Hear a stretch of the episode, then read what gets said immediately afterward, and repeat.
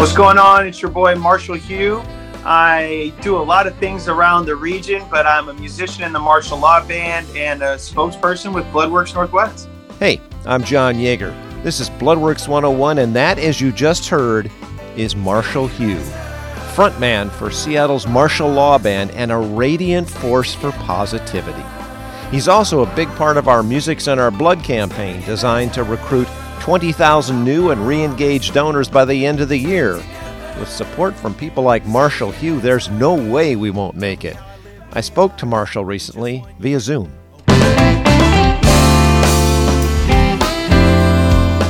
Tell me about Get Better. There's a there's a there's a feel and a, and a message behind that that's more than just those two words.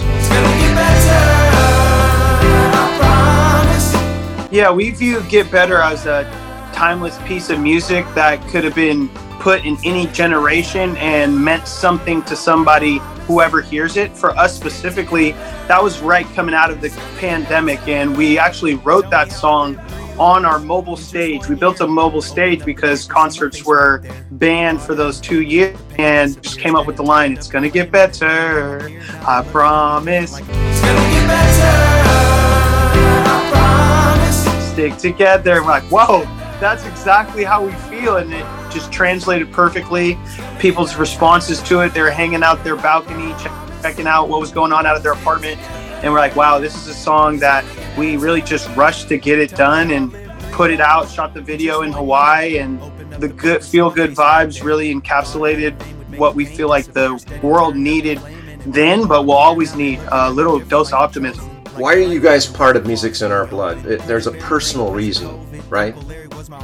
Yeah, for us, uh, not only is our drummer the hospitality O negative and somebody that consistently donates, but for us, our saxophone player actually he had a, a, intestinal issue that required for him to be a recipient of blood, and that was the first time that it ever really hit home. Like this isn't just people that are sickly, it isn't just elderly, it could be even our own members in the band. So when we heard about Music is in Our Blood campaign, it was really just a no-brainer to get involved somehow, some way, and it's been beautiful to forge, you know, a great partnership and relationship for something that we're passionate about. You're not just a part of Music's in Our Blood, you're an enthusiastic part of this campaign. Tell me about that. Where does that come from? Yeah, I've always wanted to be able to use our music, our platform, our fame, if you will, as something communal, something bigger.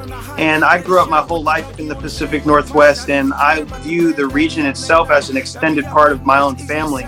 So when I get an opportunity to be a part of something that's bigger than just our music or bigger than just myself, I always go all out. I mean, I had the haircut carved into my head uh, you know, the enthusiasm it comes from an honest place because this is all I ever really wanted to do with my life was to be able to express myself and have it positively impact others. You really feel it. I mean, not just in the video, not just when you're on stage, but uh, you were at the music center Our Blood campaign kickoff, and I mean, it, it, just enthusiasm is just contagious. It's it's just you just bring it, and it's lovely to see. It's just wonderful to see. Yeah, thanks. I think uh, a lot of that comes with being uh, growing up in my life and being a point guard and playing on so many different basketball teams. And the one thing that people always, coaches always tell, and now I am a basketball coach, the one thing I always tell my players and was always told to me is that you can't always control if the ball goes in. You can't always control if you have a good game, but you can always control your effort and your attitude.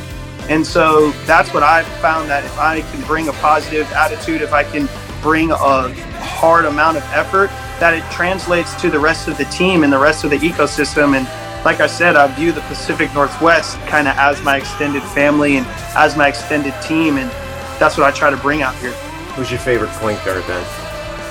Whew, that's a tough one. I got to go with Gary Payton just because uh, he's represented the region and he's hometown. hometown. But um, recently, my favorite point guard is probably uh, Mike Conley Jr which is kind of a funny answer. He's a, a point guard for Utah. Not too much of a flashy player or anything. He just gets the job done. And uh, something about me as a basketball coach, I just appreciate someone who just gets the job done. Where do you coach? Who do you coach? I coach at uh, Jackson High School up in Mill Creek, Washington.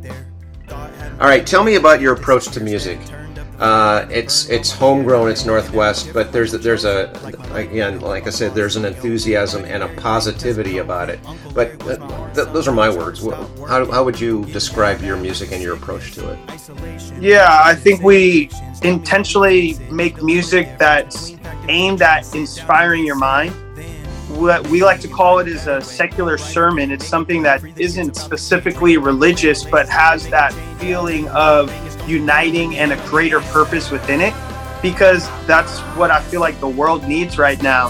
When I first started making music, uh, I kind of just copied other artists out here, whether it be Lil Wayne or 2 Chainz or, you know, Sir Mix-a-Lot, Macklemore. I didn't really have my own voice, but as I grew to have my own voice, I realized that there's a lot of people talking about uh, a lot of superficial or materialistic things. There aren't a lot of people that are discussing these universal themes that can hopefully permeate past the screen or past the microphone into people's consciousness and kind of create a collective, uh, you know, true north that allows us to respond with patience, uh, respond with positivity, and respond with love and that's what I strive to do in my life. So I thought it was only right that I'd strive to do that in my music.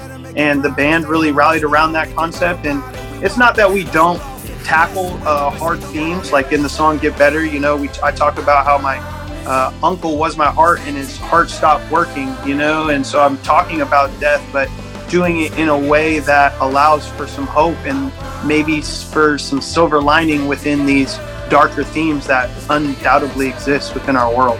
So tell me about 12th and Pine. Tell me about uh, that seems like the summer of 2020 had a real impact on you guys.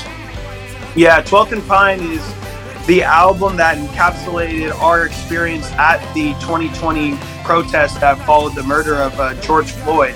And we were really compelled to get involved somehow, some way.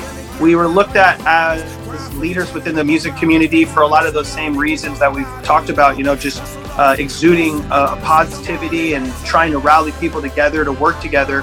And so I had many of friends reach out to me like, Marshall, we need your voice right now. And so I went out to the protests and a lot of the uh, traditional protest uh, mechanisms that were available during that time. They, I really found them draining. I wasn't. I went home tired. I went home sad. I went home exhausted.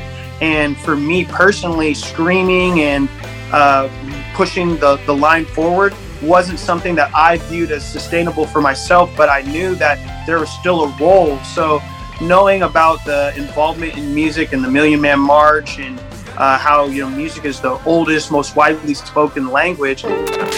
We're here. It's a celebratory vibe. It's a growing and an ever evolving and uh, changing organism that we're trying to do right this time. We made history together, all of us. This movement we have here doesn't have one leader. That's how they get us. You all must become leaders. Our name is the Marshall Law Band do everything in our power to spread good vibes through music and love. We felt that we could bring our music out there and create kind of a recharge center because that's what I needed myself when I participated in it. And we really became the hub for all of the ancillary staff, whether it be food, the bike brigade, uh, people who just needed a break or needed a positivity, or a lot of other leaders who maybe didn't feel comfortable being in the middle with a bullhorn. They did feel comfortable on stage with the microphone. So we were out there six straight days prior towards what became CHOP and what you know a lot of the rest of the world knows about. It was a full-blown protest zone, and we played there six uh, nights. Uh, I would have swollen up throat, and we saw battled through tear gas, rubber bullets, saw people shot, saw uh, horrible, you know, just things of violence and we were exhausted, but we kept out there. And uh, one night, they called it the Battle for the Hill. We stayed out there till three in the morning. There was a tank barreling down on us. People were sitting in front of our stage and basically saying, We're not going to move. The other people decided they weren't going to move. And at 3 a.m., while we were playing the song Cleos, uh, the tank that the National Guard had brought in turned around. And the next day, we got word that the uh, police were evacuating. And that's really what created the space for there to even be that uh, you know two three week artistic boom um, that was known as CHOP And so the majority of our work was kind of done prior towards CHOP Afterwards, it really took on a life of its own, and we performed there twice. But uh, that's what 12th and Pine, the whole experience is about is processing those ups and downs. And so there's a, a song on there called uh, Reel News, R E E L, and it talks about how we were depicted on both CNN and Fox News, and neither of them told the specific truth. It was really that we had to lock in and deliver the truth ourselves from the streets to the people, and that's what our album was about. I can see a direct tie between your involvement with community uh, issues like uh, like what happened in 2020 and you know music's in our blood. It just seems to be a natural for you, right? Yeah, it's uh I've always I've always been the guy where they're like, uh, all right, we need a, we need somebody to do a speech, they're like Marshall. so uh, it's kind of gotten into a, a, second nature, and it's uh, a kind of surprise skill set to where you do it so often, and where other people get nervous or other people might get embarrassed, I feel right at home. And so uh, I'm just again very appreciative to team up with groups like Bloodworks Northwest to be able to use my skill set and have it be something that's uh, you know, impacts the community positively. I could use it just for my own music, but hey, if I'm able to and if it does good in the community, I want to share it. Any last uh, thoughts that you'd like to leave people with regarding blood donation as we wrap this up? Yeah, I think that uh, a lot of people kind of have some misconceptions of one, like how difficult it is, and it just takes about an hour. You can do it every uh, 56 days. If you're donating platelets, you can actually do it a lot more frequently than that. And it's one of these things where you get in, you get out, and you directly contribute to saving someone's life. And there's this massive shortage that when we went out to these festivals, all we really had to do was educate people that this blood shortage exists and that it takes a thousand donors per day to even meet the supply, the demand of the supply. And uh, once people heard that, they're all in. So I think it's just a matter of continuing to get the word out if you can and you're listening to this. Share the word that there's this blood shortage. Uh, it's really easy. All you have to do is go to bloodworksnw.org backslash music and it'll walk you right through everything you need and you'll be in and out of there in less than an hour. Geez, you make my job easy, man. Thank well, you so much. I've been working on the material. I, I was struggling with the website there for a bit, but I you got, got it down. You have it down. anyway, thanks a lot. I appreciate it. Absolutely, boss. Thank you. Not much else that needs to be said, because that wraps it up for this edition of Bloodworks 101. My special thanks to the Marshall Law Band's Marshall Hugh. You know that music's in his blood. For Bloodworks 101, I'm John Yeager. See you next time.